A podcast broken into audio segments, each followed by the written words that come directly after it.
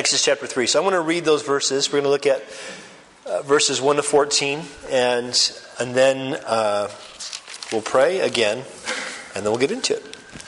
So now Moses was tending the flock of Jethro, his father in law, the priest of Midian, and he led the flock to the back of the desert and came to Horeb, the mountain of God. And the angel of the Lord appeared to him in a flame of fire from the midst of a bush. So he looked, and behold, the bush was burning with fire, but the bush was not consumed. Then Moses said, I will turn now aside and see this great sight. Why does the bush not, why the bush does not burn? So when the Lord saw that he turned aside to look, God called to him from the midst of the bush and said, Moses, Moses. And he said, Here I am. Then he said, Do not draw near this place. Take your sandals off your feet, for the place where you stand is holy ground. Moreover, he said, I am the God of your father, the God of Abraham, the God of Isaac, the God of Jacob. And Moses hid his face and was afraid to look upon his God, upon God.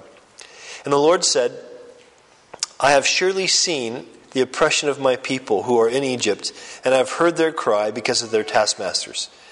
And I know their sorrows. So I have come down to deliver them out of the hand of the Egyptians, and to bring them up from that land to a good and large land, to a land flowing with milk and honey, to the place of the Canaanites, the Hittites, the Amorites, the Perizzites, and the Hivites, and the Jebusites. Now therefore, behold, the cry of the children of Israel has come to me, and I have also seen the oppression with which the Egyptians oppress them. Come now, therefore, I will send you to Pharaoh, that you may bring my people, the children of Israel, out of Egypt. But Moses said to God, Who am I that I should go to Pharaoh, that I should bring the children of Israel out of Egypt? So he said, I will certainly be with you, and this will be a sign that you, uh, to you that I have sent you. When you have brought the people out of Egypt, you shall serve God on this mountain. So Moses said to God, Indeed, when I come to the children of Israel and say to them, The God of your fathers has sent me to you, and they say to me, What is his name? What shall I say to them? And God said to Moses, I am who I am. And he said, Thus you shall say to the children of Israel, I am has sent me to you. Moreover, God said to Moses, Thus you shall say to the children of Israel, the Lord God of our fathers, the God of Abraham, the God of Isaac, the God of Jacob, has sent me to you. This is my name forever. And this is my memorial to all generations. Father, we pray that as we uh, look at this section, that you'd help us to think about who you are and recognize how profound it is that you revealed yourself in this way. I pray, God, you'd help us to have hearts that want to know you as you are, but also want to relate to you as you are. And as you dictate to us that you want us to relate to you. Father, forgive us when we we limit these things to just an intellectual exercise where we just maybe want to try to get our heads around things, but we're actually not responding to you as you are and as you've called us to. So I pray, Lord, that you would use not just tonight, but this series to help us to know that you are the God whom we can trust, and you're the God that we um, need to follow. Help us to understand that. Help us to do that, we pray. In Jesus' name, amen. I don't know about you, but after this morning's message, uh, it, it makes me almost nervous about getting into the Bible. Because I, am reminded, as, as Adam shared with us this morning, that um, you know God calls us to actually work out our faith. God calls us to actually live out uh, what we learn. And it's not enough to say, well, I believe, I understand this about God, and I believe this about God. We're called to actually work out, to respond to the God that has revealed himself to us. Now, what makes me comforted is what we see about the God of Scripture. The God of the Bible is a God that is trustworthy. He's a God that we, we can look at and we can think, yes, this is someone I can follow. This is someone I can trust. This is someone I can respond to. And, and as we get into the I am statements in the Gospel of John, I, I hope that we see that the, the, the, kinds of things he says about himself, the kinds of things that Jesus says about himself through those I am statements, don't just show us that he is indeed God, but that uh, shows us the kind of God that he is and how it is that he wants us to actually relate to him. So I think that's important. I think it's important that we recognize that, you know, our, our faith in God is not just a faith in, in a group of ideas about who God is. It is that, but it's more than that. Faith in God, what God calls us to, saving faith, is, is trusting a person. It's trusting Him that He is as He says He is, and that uh, we are going to be, we're going to benefit from following Him as He calls us to follow Following Him as He is. I mean, this is what uh, the author of Hebrews says is the kind of faith that pleases God. God says, without faith, it's impossible to please me. For he who comes to me must believe that I am, that is, I am as I've revealed myself to be, and that I am a rewarder of those who what? Diligently seek me.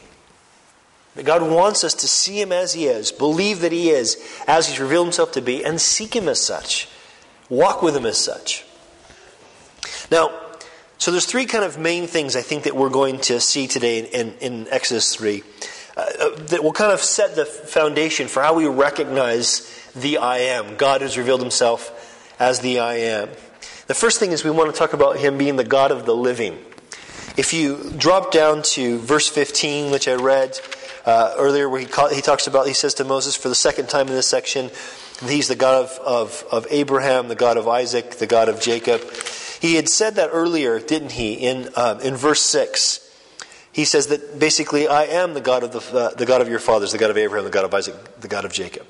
Now, the reason this is significant for us is because we know that Jesus, when Jesus was talking to the Sadducees, who didn't believe there was uh, the resurrection, didn't believe there was life after death, that he quoted this verse, Exodus 3 6. He quotes this verse and he basically says, God is not the God of the dead, but God of the living. Saying, look, this is the God who was, he didn't say, I was the God of Abraham, Isaac, and Jacob. Like when they were around, I was their God too. He says, I am the God of Abraham, Isaac, and Jacob. That he's the God of the living. And so th- this means that being the God of the living, He's dealing with us. He's the God who actively deals with us now. He's dealing with us. It's not just a one time thing. It's not just a God that we kind of make a mental assent to.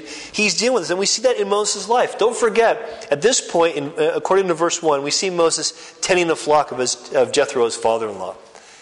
Which sounds like, okay, that's cool. He's, he's shepherding sheep. That makes sense. Okay, that's a, that's a good thing. That'll be important later on in the I am uh, study. But it's important to remember where he came from. You got to remember the story. You've seen the Prince of Egypt, right? He was a prince in Egypt. He was uh, a Jewish boy who should have been condemned to death, but he was rescued by Pharaoh's daughter out of that, raised in Pharaoh's courts. He was a prince of Egypt. He was someone who knew what it was like to rule. But when God began to deal with his heart, of course, you know the story, he gets angry at the uh, unjust treatment of his, of his brethren, the, the Jews. He kills somebody in, in haste. Uh, he gets scared because he knows it's going to turn out bad for him, so he runs away into the wilderness, eventually uh, finds this guy, Jethro, marries one of his daughters, and God humbles him for 40 years. God humbles him. And this is important for us to understand because when we're talking about the God of the living, we're talking about the God who humbles us. He humbles his princes, he humbles people to prepare them to know him, to prepare them to be used by him. God's in the business of humbling us, of teaching us our place. Deuteronomy chapter 8, verse 3. So I want to click that for me. Thank you. says this God says to his people in general, not just to Moses. So he humbled you, allowing you to hunger, and fed you with manna, which you did not know nor did your fathers know, that he might make you know that man shall not live by bread alone, but, by, uh, but man lives by every word that proceeds from the mouth of the Lord. So it's a reference to, of course, the manna in the wilderness, and I think Joe will probably talk more about that next, next time we're together. But there's a reality that, that God purposely led his people through the wilderness. He was humbling them, he was showing them they needed to take him at his word. God does that to us.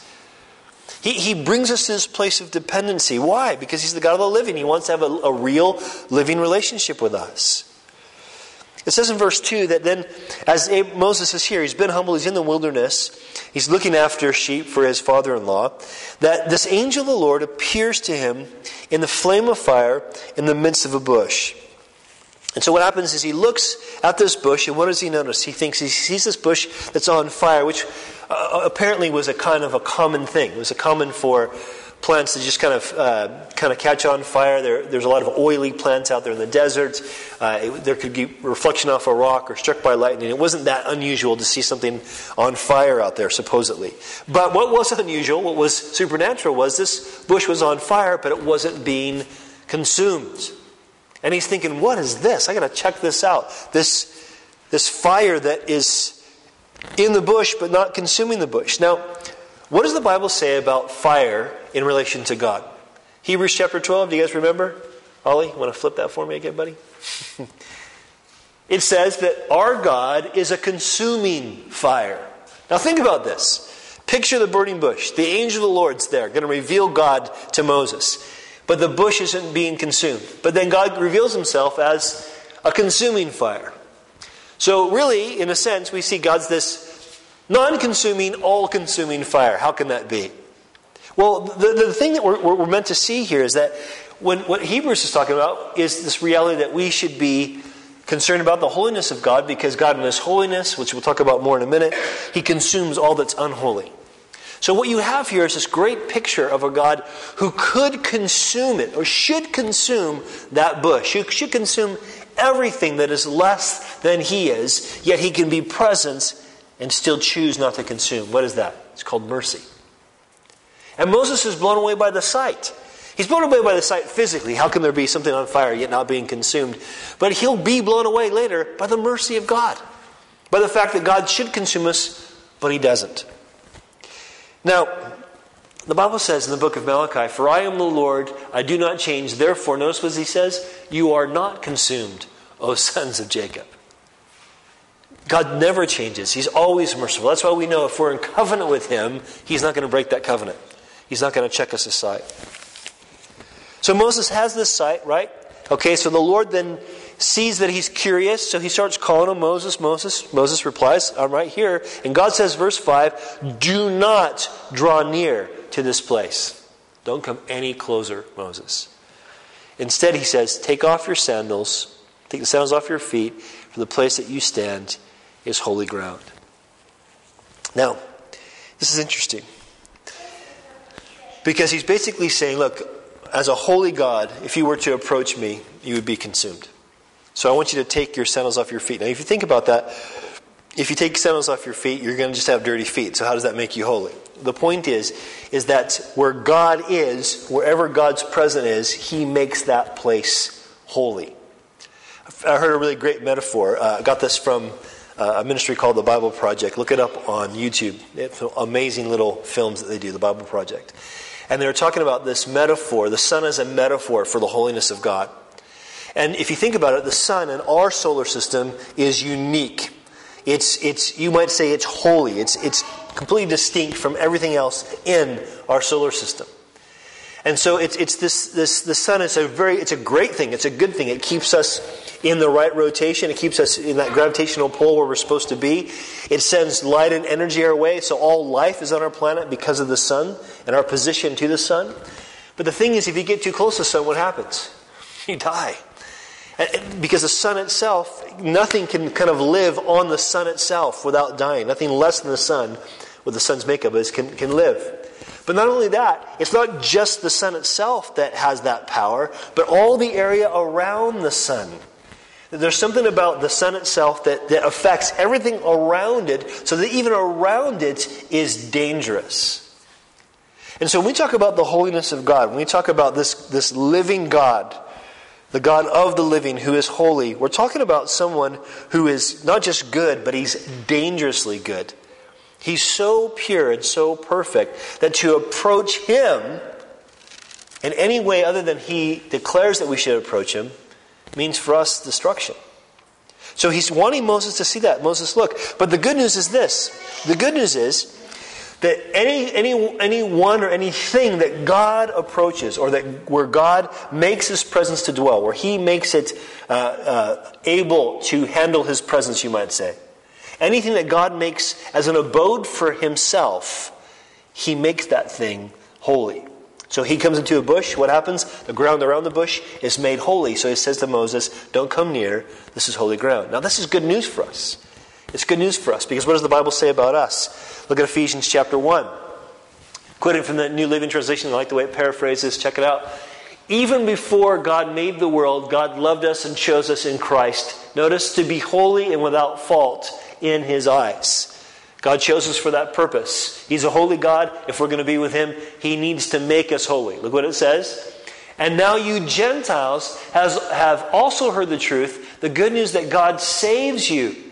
And when you believe in Christ, He identified you as His own by giving you the what Spirit?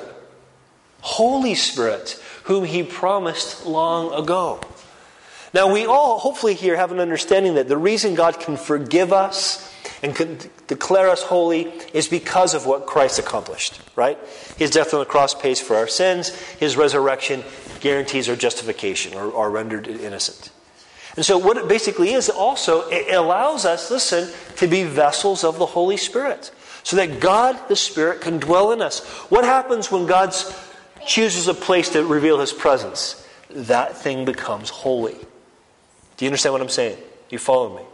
So this is actually good news for us. So Moses is seeing this, obviously not having this kind of theological understanding yet, but he's seeing this and he's thinking, what does this mean? This holy God is, is saying, I can't come any closer. And then, of course, he reveals himself as this living God. And it says at the end of verse 6 And Moses hid his face, for he was afraid to look upon God. Now, one of the things that worries me most about my Christian experience is how easy I can stop fearing God. It's, it's concerning to me how easy I can become irreverent, just kind of treat the things of God like they're casual or easily known. The Bible says in the book of, of Proverbs, it's going to be on the screen when Ollie clicks the button. on the book of Proverbs, it says, Fear of the Lord is the beginning of wisdom, and knowledge of the Holy One is understanding. If we want to grow in wisdom, wisdom being living life skillfully, the beginning of that, the foundation for that, is the fear of God. Is recognizing that He's indeed worthy of our reverence, that we should be aware of the fact that we cannot just uh, simply approach Him unless we are sure that He's made us holy. He has to make us holy if we're going to approach Him, He has to declare us holy if we're going to approach Him. So, this living God reveals himself to Moses in this way, but there's something else about this God that he wants, that, that, uh, he wants Moses to see, right? And so the Lord said, verse 7 I have surely seen the oppression of my people who are in Egypt, and I have heard their cry because they're taskmasters, for I know their sorrows, so I have come down to deliver them. Now, now do, you, do you get this? See, God's saying to Moses, of course, Moses knows this. Moses saw how his people, the Israelites, were being oppressed in Egypt. That's kind of why he got mad and killed the guy. Uh, but he left. He thought, you know, there's nothing I can do about this. I'm going to die. So he leaves. He probably thinks this is my life. I'm not going to be a prince of Egypt. I'm just going to take care of sheep. This is all I am. So when God reveals himself to, to Moses, he wants Moses to understand look, these are my people, and I'm the God who's going to redeem them. So when we're talking about this God, this I am, this one who reveals himself as the I am, he's the God who redeems his people. Now, why does he do this? Because he cares about their suffering. God sees what they're going through and he cares. I love the fact that the way God says this to Moses, he doesn't just say, Hey, I've heard that these guys are hurting, so I'm going to just send you. He doesn't kind of make it that quick. He says, Look, I have surely seen, I have heard their cry, I know their sorrow. And it's like he wants Moses to, to understand look, I'm feeling what they're feeling. I understand what they're going through. And I don't want them to be slaves anymore. I want them to be free. I see the result of their slavery, and I want them to be free from it. Now, what are we slaves to before we know, before we know Christ? Who are we slaves to, or what are we slaves to? Sin. We're slaves to sin. Do you think God looks at us and our slavery to sin and he looks at us and he goes, Stupid people? Well, bummer for you. Or does he hear our cries and we say, God, deliver me from this? Does he have compassion on us? Does he want to redeem us? Absolutely. He cares for his people. Listen to what the psalmist says in Psalm 22. The psalmist said, For he has not despised, nor abhorred the affliction of the afflicted, nor has he hidden his face from him, but when he cried to him, he heard. Now, sometimes we, we, we see verses like that, and I think we make the mistake of thinking that's only for those who are victims of sin. In other words, those who are being sinned against, not for those who perpetrate sin. But if you hate that you've perpetrated sin as well, if you hate the consequence of that, and you want deliverance, you want to change, do you think God turns his, despises or abhors that? If we're afflicted over our own sin and we turn to God, do you think he abhors that? Absolutely not. He shows mercy. In fact, the Bible tells us about Jesus in Hebrews 4:15, right? For we do not have a high priest who cannot, high priest who cannot sympathize with our weaknesses, but was in all points tempted as we are, yet without sin. He understands that we have needs. He wants to bring our redemption. He's provided for our redemption. The God who redeems his people. This is really important because I hope as we see, if we're, as we're talking about these things, we're beginning to see maybe how these things might click into what Jesus says about himself. I hope it's making us think, yeah, okay, this sounds like God with Israel, but what about Jesus with us? I hope we're beginning to see this might click in with us. Now, he says he wants to, to bring them into this new land, uh, a land that, uh, that he called them to, and of course, you could get into the rest of the Old Testament and see how that worked out. But also, it's important to recognize, he says in verse 9, he says, Look, therefore, behold, the cry of the children of Israel have come to me. I've seen their oppression, he says, in how, which the Egyptians oppressed them. But he says, Come now, therefore, I will send you to Pharaoh, that you may bring my people, children of Israel, out of Egypt. This is important. God redeems his people, right? But he redeems his people in such a way that people go, wow, I can't believe he actually was able to do it that way. God's going to use Moses and, of course, do supernatural things through Moses and in spite of Moses. God's going to do this. He's going to deliver his people in a way that shows, I can do this. I can get you out of any situation. Now, Exodus is great. If you, if you haven't read the book of Exodus, I really encourage you to read through the book of Exodus because it's amazing to see what God's doing uh, to bring his people out of Egypt. Sometimes it's hard to read when you read about the plagues and stuff, but it's also amazing when you understand a lot of the plagues that came to the Egyptians from God uh, had a course, corresponded with the gods, the false gods that they worshipped.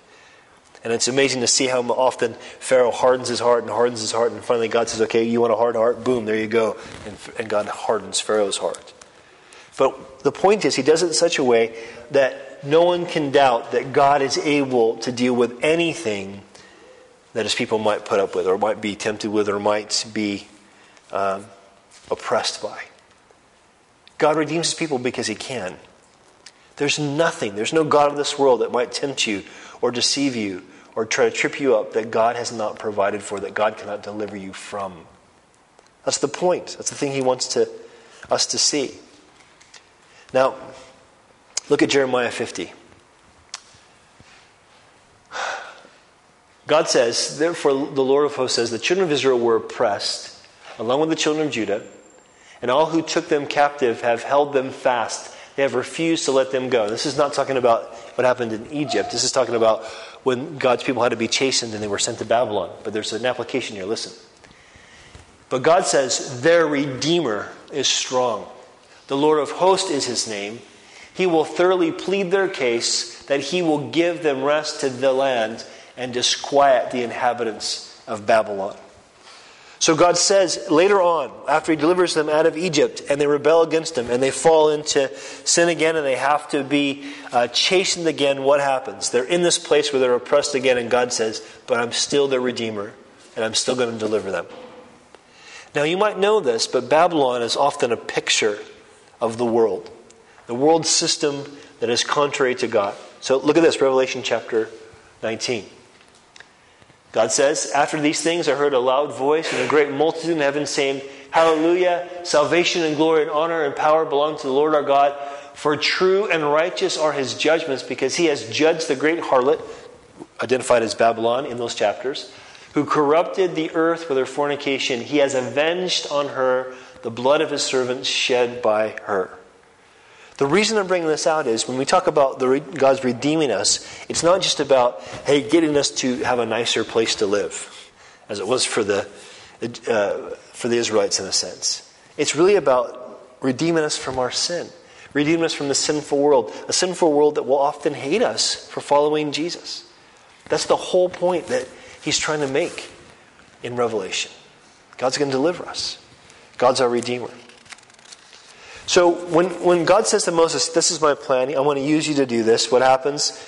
Verse uh, 11 Moses says to God, uh, Who am I that I should go to Pharaoh?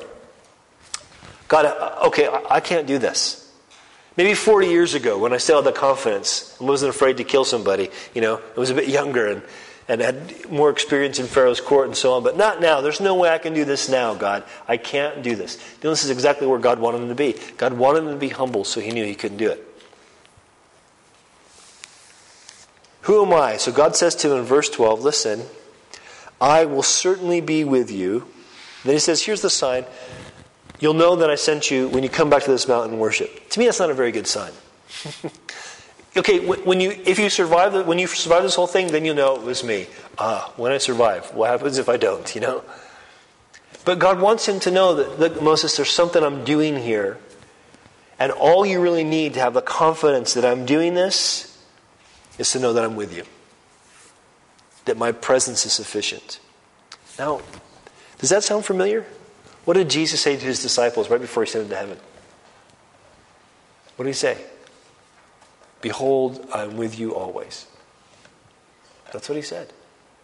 Now, so we see that this God who reveals himself as the I am, he's the God of the living, he's the God who redeems his people, but also, listen, he's the God who reveals himself, and he reveals himself as the ever present God. He's going to be with Moses through this whole process.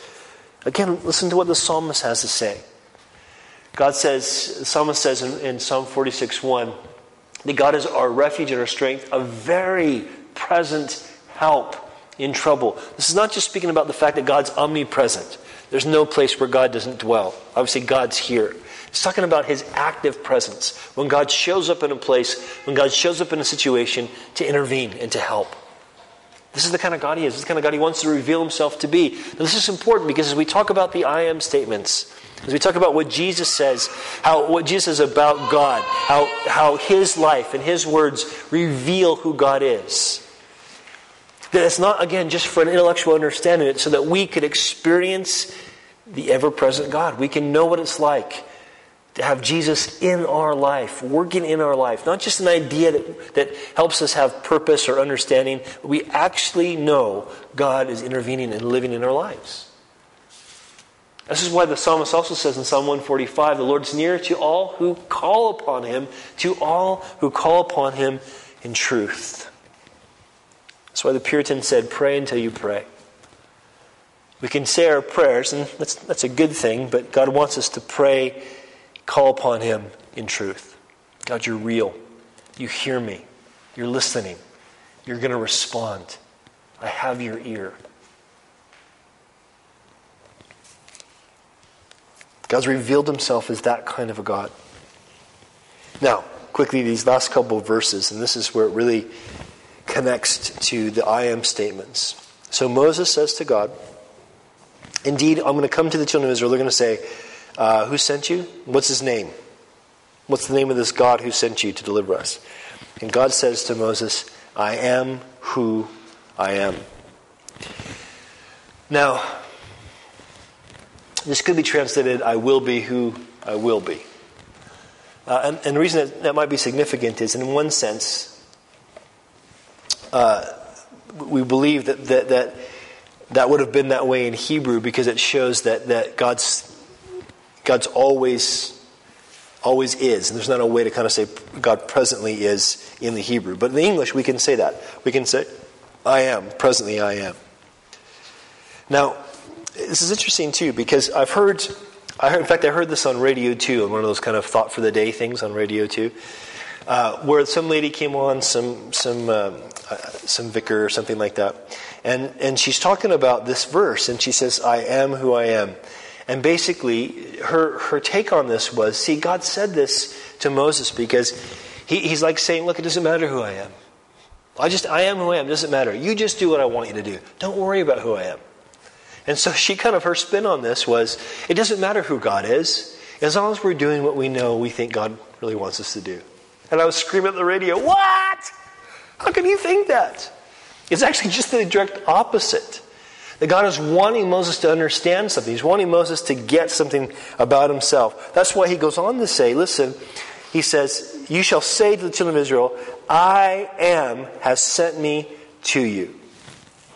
Now, this phrase, I am, when God says, I am, this is God revealing himself as the self existent one.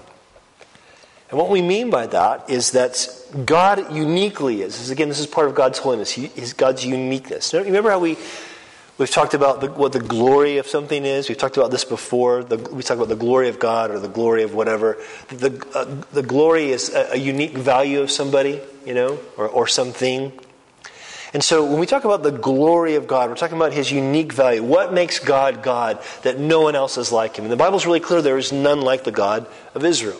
What makes him unique? God here is revealing what makes him unique. There is none who is self existent. To be self existent means this, okay? That means you are dependent upon nothing else or no one else for your existence or your character. That all that you are, you are just because you are. You are because you've determined yourself to be so. Now, no one else can say that. You are not who you are because you determine yourself to be who you are. As much as that might sound like a self help book that would sell. you are who you are because of the DNA of your parents and their parents and their parents before you, all the way back to Adam. You are who you are. You are who you are because the, the circumstances that you live in. Your upbringing has affected who you are. It's affected how you think, how you view things, your perspectives. It's even affected how tall or short you are. This is why, you know, when they do studies of twins, one, they can be identical twins, and one twin can be old, uh, taller than the other. How's that happen? Because they have different diets and such, if they're separated.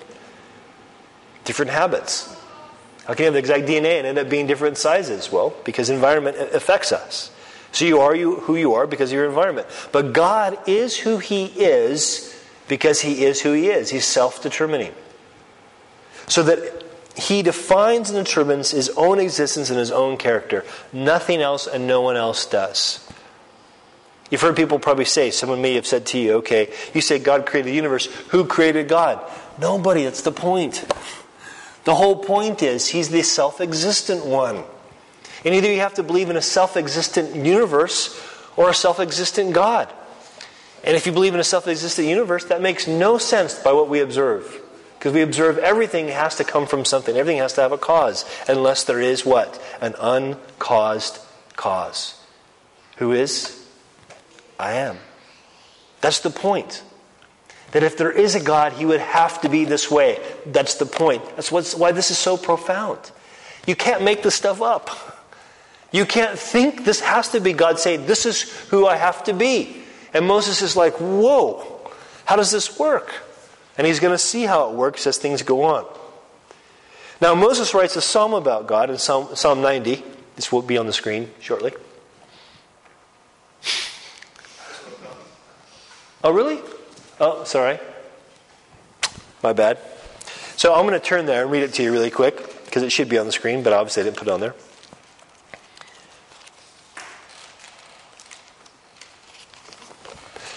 See, this is the reason I have PowerPoint and stuff because it takes me so long to find things in the scripture. Here it is Psalm of, uh, of Moses, Psalm 90. Listen.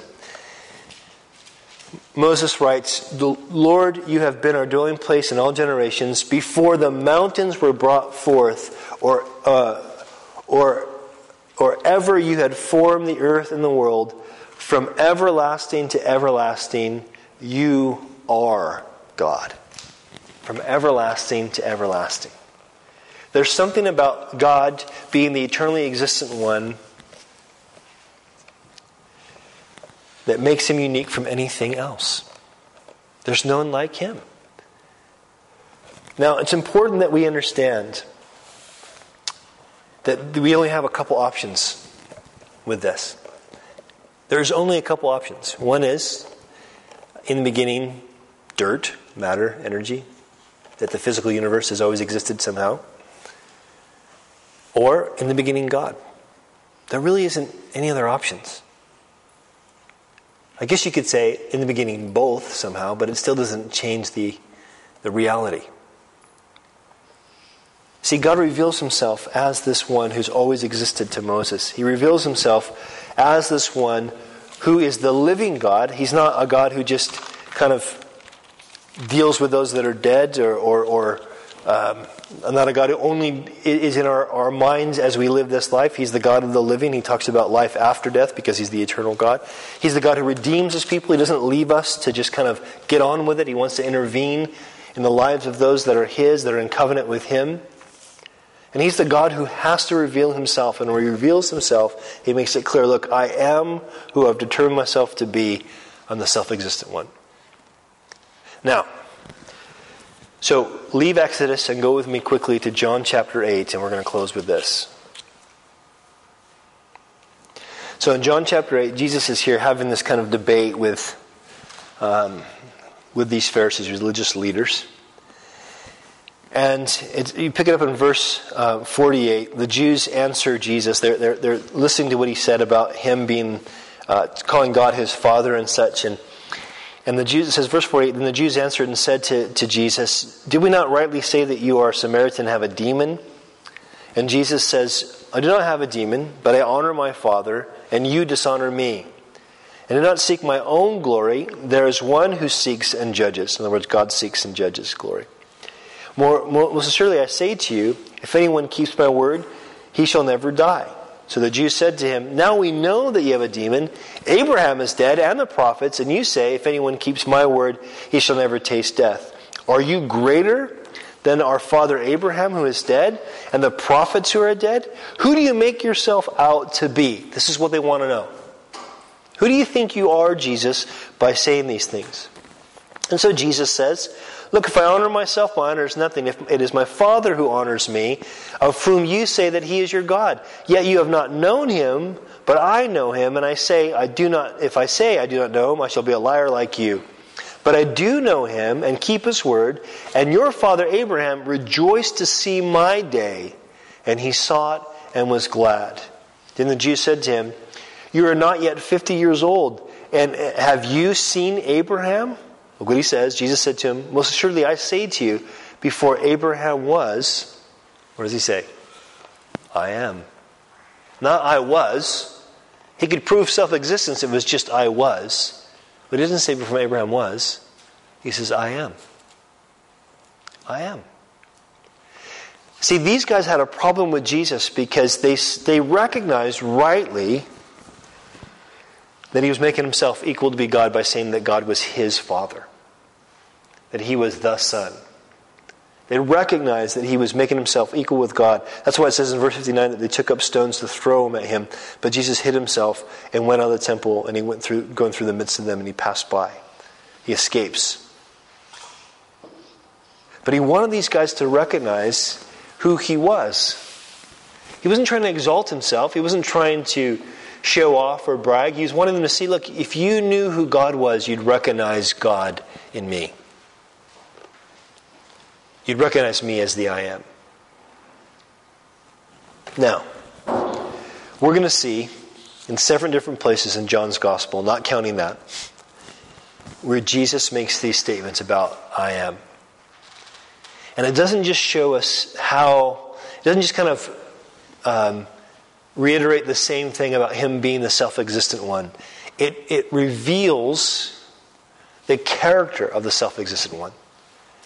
Remember, we, we talk about him being self existent. He determines and defines his own character. It's going to define his character. This is the character of God that we see through the person of Jesus. Who he is, what God is like, and how God intends us to relate to him. The I am.